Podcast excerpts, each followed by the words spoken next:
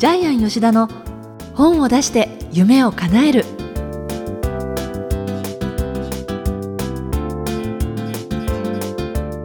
小林まどかです。ジャイアン吉田の本を出して夢を叶える。ジャイアン今回もよろしくお願いいたします。はいよろしくお願いします。さあ沖縄にジャイアンねお家持っていらっしゃいますけれども、はい。最近は沖縄はよくちょこちょこ行かれてるんですか？毎月のように行ってですねあ毎月？まあ、1週間か10日間なんですけども、ええ。一応沖縄でも1件か2件出版コンサル入れてるのであ一応仕事はしてるっていうパフォーマンスを社員には見せてます、はい、実は3月は沖縄は海開きなんです。早いですね、で、えー3月から10月30日まで沖縄は泳げるんです。あそうですか、はい、ですから沖縄を泳げないのは11月1日から2月28日までたった4ヶ月間です。あとは全部泳げます。そうですか、はい。ジャイアンは沖縄では海は入ったりするんあですか？ずっとあの行くたびに泳いでますけど。へえ、じゃあ割とあれですか？あの夏になると日焼けしたりとか。そうですね。もう夏になると真っ黒になりますね、ええ去年もですねクリスマスイブに金沢の税理士さんの出版コンサルを沖縄でやったんですけどもへ気温が28度ありましてえすごい。で金沢はその時雪が降ってたんですね。はい。その著者さんは波の上ビーチで、えー、すっぱだかで泳ぎました東京寒かったですよ。ねイブはええクリスマスあのあたり風もキンキンでしたしえね。ねえ。そっか沖縄だとそんな感じで。ねジャイも新潟なんでやっぱり海がないんで山なんでえやっぱり海いいですよね。えそうですねか、あのケラマ諸島というですね、はい。世界でも5番目に透明度の高い海があるんですけど、まえあそこはまあ船で1時間ぐらいで行けるんですけども赤島っていうのがあるんですけど、ん。赤島の赤は赤いじゃなくてちょっと難しい赤って書くんですけどもそこの海はめちゃくちゃ透明度が高くてサンゴ礁の中に魚と一緒にずっと泳ぐ感じでもう本当に素晴らしいですね。ぜひ一度赤島に行っていただきたいんですけどへ鹿がいます。ケラマジカっていう。野生ですか？野生の鹿がいて夜中に潮なめに来るんですけど。あそうなんですか、テンテントを張って泊まったことがあります。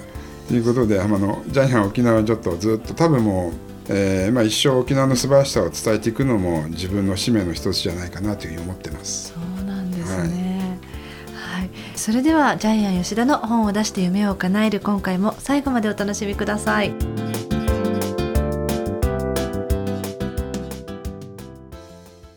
続いてはいい本を読みましょうのコーナーです。このコーナーはジャイアンが出版プロデュースをした本も含めて世の中の読者の皆さんに読んでいただきたいといういい本をご紹介しているんですが今回おすすめの一冊は何でしょうか？はい注文の多い料理店。これは講談社の青い鳥文庫ですね、えー昔から出てる本で宮沢賢治の童話集の第1冊目ですね。で宮沢賢治の童話集いいっぱい出てるんですけどもその第1巻ですね、はい。こちらを紹介したいと思います。はい、ジャイアン宮沢賢治は？実はですね、ええ。隠れファンで大好きなんです、へえ。ーえ自分でジュエリーとかもデザインしてるんですけども。ジュエリーのちょっと今お見せしまししたよね。そう。あの、ええ。それぞれの物語の要素を入れた例えばセル引きのゴーシュだったらばコントラバスですか、はい。コントラバスで、えーブローチにしてね。縁取りに狐とかね、ええ。カラスとか出てくる動物をかたどって、何種類ぐらいですか？えっと、全部で20種類ぐらい。とりあえずありますね。もっとあるかもしれないですね。あれは、ジャイアン自分のために作ったんですか？自分の趣味でですね、ええ。ー作らせていただいたんです銀河鉄道の夜だと？夜のあの銀河鉄道の夜の切符型のはい。ブローチとかね、ええ。すごいおしゃれ、そうですね。あと指輪とかですね、ええ。ブローチとかですね。ネックレス、ええ。ペンダント。売り出そうたとは考えなかったんですか？忙しくてこれを売り出すホームページ作ってないんですけど、ええはい、一応開発費もすごいかけてるんですけど。そうですか、は素敵じゃないですか。めっちゃ素敵ですよね。うん、本当にジャイアンがロマンチストなのはよくわかりますよね。もうね。でどうしてね今はい。回この注文の多い料理店を選ばれたんですか、はい、いろんな方に読んでもらいたいってことでじゃあ何がいいか相談した結果ジャイアンの推薦する童話がいいんじゃないかっていうことで、えー。一応一押しで,、はい。で本当は宮沢賢治みんなが好きだって言ってるからえジャイアン嫌なんですよ。みんながいいって言ってるやつをまたジャイアンが好きっていうのは嫌なんでだから隠れファンって言ってるんですけども。でも本当に好きなんですねこのブローチとかね、ええ。アクセサリー作っちゃうぐらいですから、えやっぱりその宮沢賢治愛はすごいんですね。本当はね、ええ。あの小中高校の教科書にずっと載ってるっていうのは宮沢賢治だけですよね。でも私ねこの本本当に久しぶりに改めてこの「注文の多い料理」って読みましたけど、え子供時代にものすごい読むの時間かかった記憶があって、はい。なんか難しいって子供心に思ったのすごい入ってるんですけど、あれは多分旧仮名自体で書いてあるんで「え今日をケフ」とか「何々しようセウ」みたいな感じで。あの字体でしかも多分漢字にルビ振ってなかったかもしれないですね。そっか今回のこの本はそういう意味では全部読みやすいように変えてるん読みやですよね。すいに書いてますしそっか全ての漢字にえールビ振ってあるんで,、ええそうですねあの子供でも大人でも全部読めるようになってますよね。うんそうですよね。ええこれもうどれくらい重版かかってるかわからないぐらい多分売れてると思うんですけども、はい。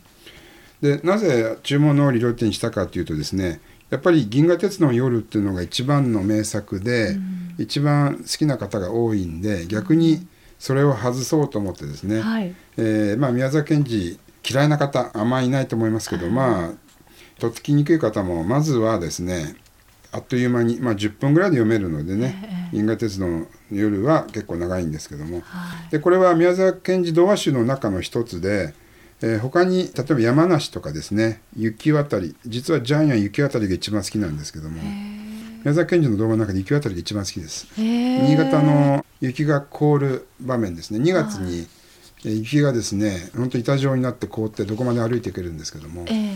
実は雪渡りが一番好きなんですけどもちょっと雪渡りはあまり一般的じゃないのでええ。一番読みやすい面白い注文のいい料理店にさせていただきました。で宮沢賢治実はですね一番最初の童話集実出版で出したって知ってます？そうなんですか？生前は2冊しか売れなかったそうです二冊？2冊しか草野新平だったかな気の毒があって1冊買ってあげたみたいな記述が残ってるむしろその買った2名どなたなんだろうってえ調べれば思わかるんですけどもっちゃい。だから結局彼失意のうちに死んでるんで三十七でですね。ね自分の本が売れるのを見ずに自自分の人生不遇だと思って死んだんですよね。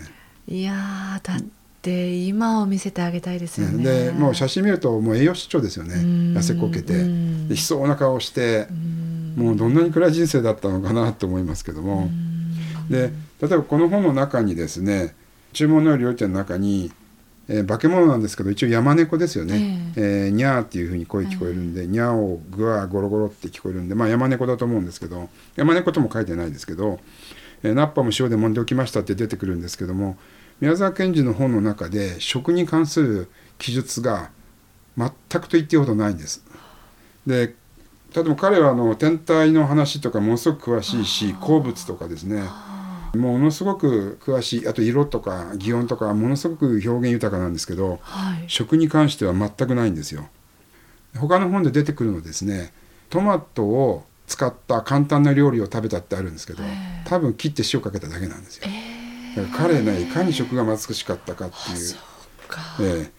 ですからジャイアンみんながですね宮沢賢治素晴らしい素晴らしいって言うけど逆にですね彼の本を読めば読むほど彼の苦しさとか悔しさとか辛さ、うん。そっちの方に意識がいっちゃうんですよね。うん。どんなにきつい人生生きてきたのかっていう。うん。あと童貞で亡くなったっていうのも多分は真実だと思いますけど、一応恋人らしき人いて結ばれかけたんですけど結局はそれも儚い子で終わってるんでかわいそうですよね。まあでもここまでのロングセラーでええ。不動のその地位にある本を出し続けて。でも自分はそれ分かんなかった。ゴッホもそうですよね。うんねえ。生前は全く売れなかったし、ねね弟が支えてましたけど結局は不遇に一つも売れなくて死んでるこういう天才ってもう多分いっぱいいるんじゃないですかね。そうですね、ちょっとですね宮沢賢治がいかにすごいかっていうのをですね注文の料理店の最初の産業を読みますえね。えあ、あどかさんに読んでもらってもいいかな？私読みますか、はい最初のはい産業だけ読んでもらっていいですか？は二人の若い紳士がすっかりイギリスの兵隊の形をしてピカピカする鉄砲を担いで白熊のような犬を2匹連れてだいぶ山奥の木の葉のカサカサとしたところをこんなことを言いながら歩いておりましたこれが第一行目なんですけど長いですよね。一見下手くそと思いません？こんな長い文章ないんですけどこれ絶対誰も真似できない宮沢賢治の文章なんです。えどういうところがですか？例えばもうこれ文章が副文十文がいっぱい入ってるんだけども、それで状況を全部伝えるっていう産業で。最初の産業で世界の中にいざなってるんですよ。あのでも確かにその情景がどんどん重なり合っていって、え見えてきますよね、ええ立体的に。でこれをですねもっとうまくやってるのが日本の昔話なんですけども、はいあれはもう天才的にすごいです。昔々あるところにおじいさんとおばあさんがいましたってことでいきなり作品世界に引っ張り込んでるんです。はあこれを宮沢賢治この産業でやってるんですよ。だからこれ私からすると昔々あるところにおじいさんとおばあさんがいました。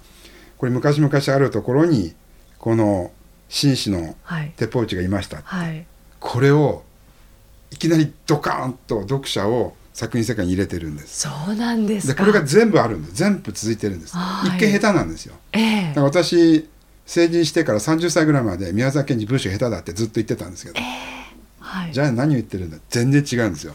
これ誰もできない宮沢賢治の文体なんですよ。すごい。すごいでしょ、はい。ここから入るんです。で全ての作品がそうなってるんです。はあ。だからいかに宮沢賢治天才かってで自己流だから自我流だから多分できたんでしょうね。先生に習ったらええ。普通の平凡な動作家になってたと思います。か、ええ。すごいな。あ、ええ。でこの本の中でまどこさんどこが一番面白いと思いましうーんそう面白いというか、たはい。なんかそもそも人の愚かさとか、はい。その注文の多い料理店に入っていって、はい。どんどんその2人の紳士たちがえ着飾ってるものとか、ええ洋服をこう脱いでいくじゃないですか、注文されてねはい何にも気づかずに、そのまんまにこう中に入っていって、人が本当は素の部分から、いかにこう周りで固めていってるものを、本来の人間に戻っているような感じがねそのレストランの中に入っていくに従っていいとこついてると思いますね。ちょっとねあの簡単にじゃああらすじを説明しますけども、2人の若い紳士が、山に猟に入るんですけども途中で白熊のような犬が2匹死んでしまうんですよね。あまりにも山が深かったんで、えー泡を吐いて死んでしまいました。まあここも実は伏線ですごいんですけども、で2人が迷ってるといきなり西洋料理店山猫軒っていうのが出てくるんですけども2人でここに入ろうかえところが入るとどんどん注文が来るんですよねまず注文が多いですよって言ってそれから紙をきちんとして履物の泥を落としてください。それから鉄砲と弾をここに置いてください、えーそれから帽子と街灯と靴をお取りください。それからネクタイピンカスボタンメガネ財布尖ったものはみんなここに置いてください。でどんどんどんどん裸になっていって最後はクリームを顔や手足に塗ってください、あと耳を塗り残していませんか？みたいな。なんかこれは落語みたいなんですけど。で最後は香水をかけてください。でここで初めて2人はなんか、おかしえーおいなってね。かしいな素なんですねね。うん。香水じゃなくなんですよね、はい。で最後決定的なのは体に塩を揉み込んでください。ここで2人は初めて気が付くんですよね、はい。でどんどんどんどん要するに裸にしていく、えー非常にこの横暴なですねちょっとわがままっぽい紳士なんですよね。結局犬が死んでもいくら損したかって2人で言い合うんですよね、うん。はいはい2400円損害だ。はい僕は2800円の損害だ。でこういう人たちを裸にしていく。なぜ宮沢賢治ってこういうふうに結局まあ最後山猫には食べられなかったんですけどなぜこういうふうにしてったか分かります？その人間のだからそこもさっき言った愚かさその固めていって愚かさ名誉と愚かさなんでかすけど多分あの富とかはい、そういうもので固めていってるけど本当は人ってもうすっぱだかのこういう状態じゃないって。そうですよねあの多分宮沢賢治製品が一番美しいと思ってたと思いますしそのバックボーンは彼宗教があれなんですよ。法華経なんですよね。南明法蓮華経の法華経だったんでで法華経の精神っていうのは自分の欲望に生きるのではなくて人の幸せのために生きるっていうのが、彼ベースの一番深いところにあったんでだから例えば「よたかの星」なんてそうじゃないですか。人のために自分が身を、うんあそう身をもって死んでもいいあっていう。で彼ずっとそれがあったんですね。人のために自分が死んでもいいっていうのがもう100万回ぐらい言ってるわけなんで。で結局じゃあなぜ彼はこんなに横暴な紳士を漁師、まあ、鉄砲撃ちをですねこんなにひどい目に遭わせてるかというとこの2人って人の動物の命を奪う人なんですよね。はい。でそれをもう懲らしめてやろうっていうふうに多分考えたんだと思うんですよね。だからこんなにひどい仕打ちをしてただやっぱり童話なんで最後は救うんですけーまあ、ども、なんとかね逃げていってねでこの救い方がねめちゃくちゃなんですよね。起承転結の点ですけどどうやって2人の紳士が救われたかっていうとありえないです童話のルールでは。白熊のような2匹の犬がいきなり死んだっていうのにいきなり生き返ってきて、えー山猫を追い返して2人を救うんですけど、ありえないですよね。最初に死んだって書いてあるんですよ。うんこれ童話を書いてる私からしてもありえない。あだからルール無視してるんですよ。でもそこがええ宮崎賢治が書くとピタッと収まるんですよーね。なんでしょうねやっぱり天才ってすごいんですねうん、うんで最後宮沢賢治やっぱり人の気持ちがわからないあるいは動物の命を奪ってる人たこの2人に対して罰を与えるんですけど気象転結の決ですね。しかしさっき一遍紙くずのようになった2人の顔は東京に帰ってもお湯に入ってももう元通りにはなりませんでしたって、うんだからこの2人一生しわくちゃの恐怖に歪んだ顔で生きるっていうふうにこんなにですね実は静かな怒り爆発させてるんですよね。一生消えない一緒うんね。ねだからここら辺にも実は宮沢賢治怖いなっていう。あ自分の信念に外れた人に対してここまで罰を与えるって結構怖くないですか、ーううん。んだからこれが童話なんですもんね。童話なんです。あの深読みすればいくらでも深読みできるんですけども、えで宮沢賢治の童話って全てえやっぱりこういう宗教観から来る隠された意図が全部入ってますよね。だから彼は一貫してやっぱり人のために自分の人生を捧げる生き方したとてもジャイアンには真似できない人だなと思うので 今回の本を、はい、紹介させていただきました。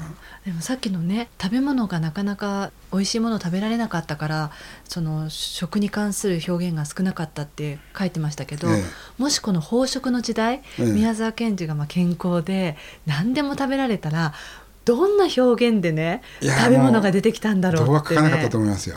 そうかな、うん、と思いますよ。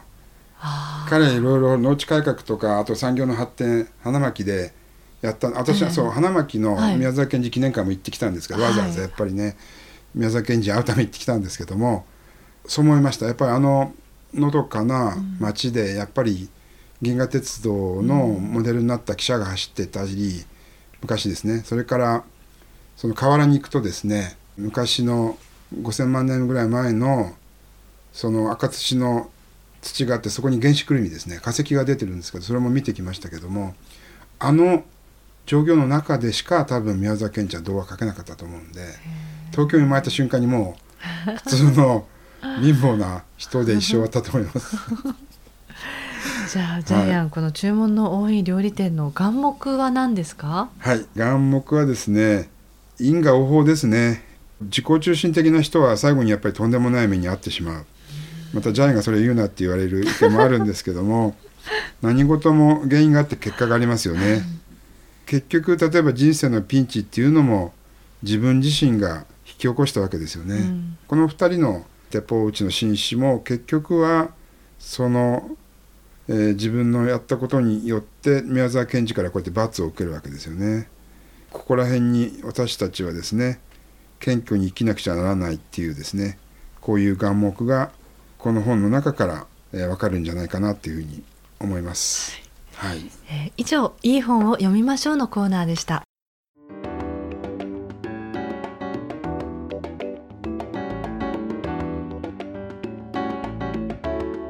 続いては本を出したい人の教科書のコーナーです。えーこのコーナーは本を出すプロセスで出てくる問題を毎回1テーマ絞ってジャイアンに伝えていただくんですがえー今回のテーマは何ですか？はい、えー、と今回のテーマは本を書くときは裸になろ さっきの二人の紳士ですねう。はい、えっ、と結局眼目でですね、えー因果応報、えー謙虚に生きようって言ったんですけど、はい本に関しては逆です。はいえー本の著者は自己中心的に生きてください。はい、で当たり前の生き方をしても誰も共感しません、え誰もそんな本読みたいと思いません。ですからむちゃくちゃに生きていいと思います。むちゃくちゃに、はい。まあ人様に迷惑をかけない範囲でっていう感じいですかね。やかけた方の方が読みたいですね。えー、そうなんですか。例えばスティーブ・ジョブズですよね。はい。私ちょっとあの人頭がおかしいと思ってるんですけども、え例えば自分をアップルに呼び戻してくれた役員をクビにしたり、えー自分の娘のリサが名乗り出たけど俺の娘じゃない1円も払わないと言ったりそれからアップルの立ち上げメンバーには一株も株を与えなかったりもう人生むちゃくちゃですよね。読めば読むほど嫌いなんだけどもでも結局はあの生き方じゃないと宇宙にインパクトを与える商品ってできなかったんで。あそうですそうね。か。彼が作った商品って、うん。商品じゃなくて生活文化そのものを全部変えてるんで、本当そうですよね。世界中の。ね。ね、ですから結局いい子で生きてる人が著者で書いても、えーそんな本読まないですよね。ですから私あの童話作家になった時に自分の師匠の寺丸照夫先生に言われた一番最初の言葉が「寺井を捨てろ」って言われたんですよ。寺井っていうのはですねあ見栄とか世間体とかですねあ人によく見られたいって思う虚栄心のことなんですけども、え童話でさえ言われたんですよ。お前の童話はねって世間体気にしてるって。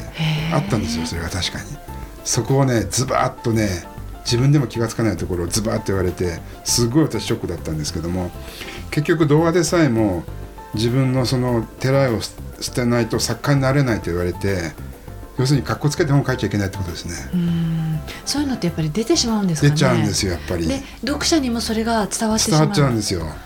怖いんですよ。だから文は人なりって言いますけども出ちゃうんです。あのそれを言うなら、ええ。私ラジオずっとやってますけれど、え言葉とか声も出ちゃうんです。出ますよね。出ます。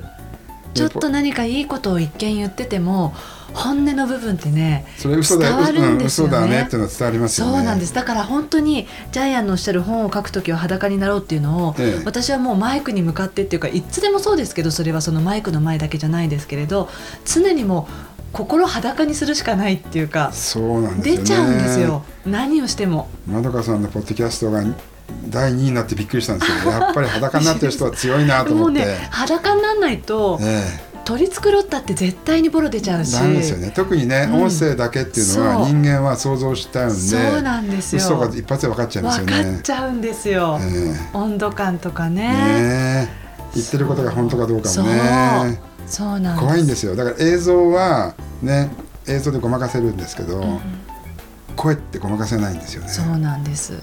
でもそれと同じで文字も本もあ、文字もねええ。まあ、文字はジャイアンプロデュースする立場から言うと結構ごまかしてますけど。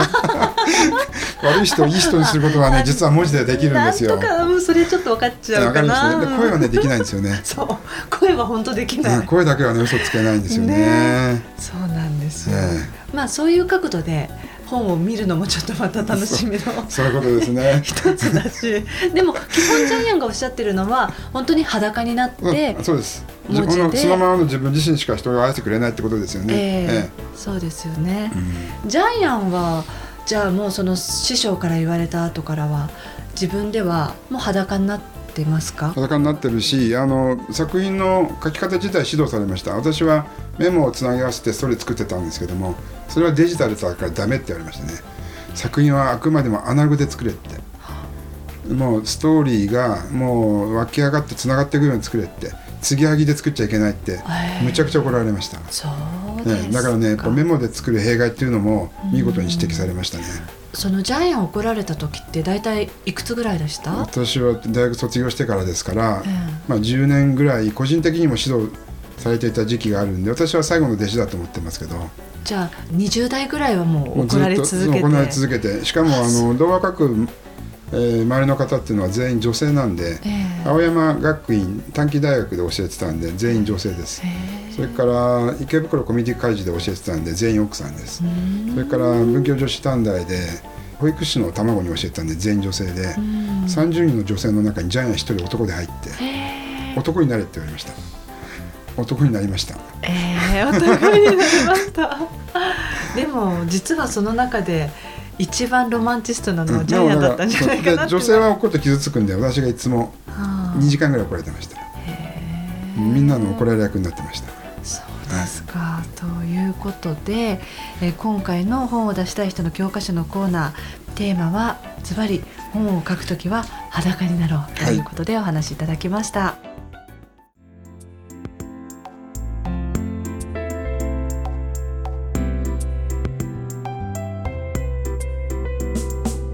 吉田の本を出して夢を叶えるいかがでしたでしょうか？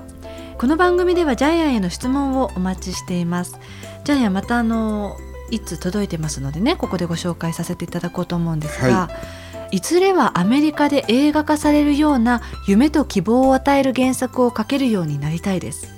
まずそれには今から何をしていけばいいかなと機会がありましたらぜひ教えていただきたいとメールしましたとですね。はい、えーと、アメリカで映画化するような夢と希望を与える原作を書けるようになりたい、うん、えー、非常に大きな夢だと思います。はい、でできると思います。でいっぱい答えがあるんですけど一番大事な答えを一つだけ言います。えー、まず自分が感動体験をしてください。人と絶対的に違う体験をしてください。例えばですねジャイアンは実は世界中の秘境を歩いてるんですけども。そうなんですか、はい、マヤ遺跡とかですね地上絵とかですね、はい、ポンペイ行ったりですねバリの頂上歩いたりオラミ行ったり、えー、メキシコのピラミッド見に行ったりエジプトのピラミッド見に行ったり、えー、氷河歩いたり、はい、もうあとイースター島行ったりですね。もう世界中歩いてるんですけどもでもそれも形にはならないけどどっかで、うん、私が発言する内容とか書く本の中でどっかでそのなんか人が体験してないことがどっかで伝わってると思うんです、だからジャイアンずっと32年間も本書き続けてきたしプロデュースできると思うんですけども、はい、でやっぱり人を感動させるためには自分が感動しないと感動させられないと思うんですよね。そうですね、でこれが一番大事なことだと思うんででまずはアメリカで映画化される原作を書きたかったらまずは自分が感動体験泣いたり怒ったり裏切られたり悔しい思いをしたり、笑ったり、そういうですね絶対的な体験してほしいなと思います。でもう一つ法としてはですねあの、はい、結構日本でまず、えー、映画の原作を書くとハリウッドがそれをリメイクすることがありますよね。例えば「シャルイダンス」とかですね。そうですね。ハチもそうです。そうです。ハチもそうですよね。えー、あと「ゴシラ」なんか何回もやってますよね。ね。あと「リング」とかね。これ韓国映画ですけど猟奇的な彼女とかね。ね、えあとジャイアンの好きな深夜放送はまあ漫画から日本の深夜ドラマになってさらに韓国とか中国とかで、えー、深夜食堂ってやってるんですあ深夜食堂、えはいはい、こんな感じでですねまずは日本で映画化っていうのを目指すのが一番最初のステップだと思いますよね。えー、そうですね、はいはい、ぜひねこういうあのいろんな質問ジャイアンに聞いてみたいなっていう質問をお待ちしていますので天才工場のホームページご覧になってみてください。ジャイアン今週もどうもありがとうございました、はい、ありがとうございました。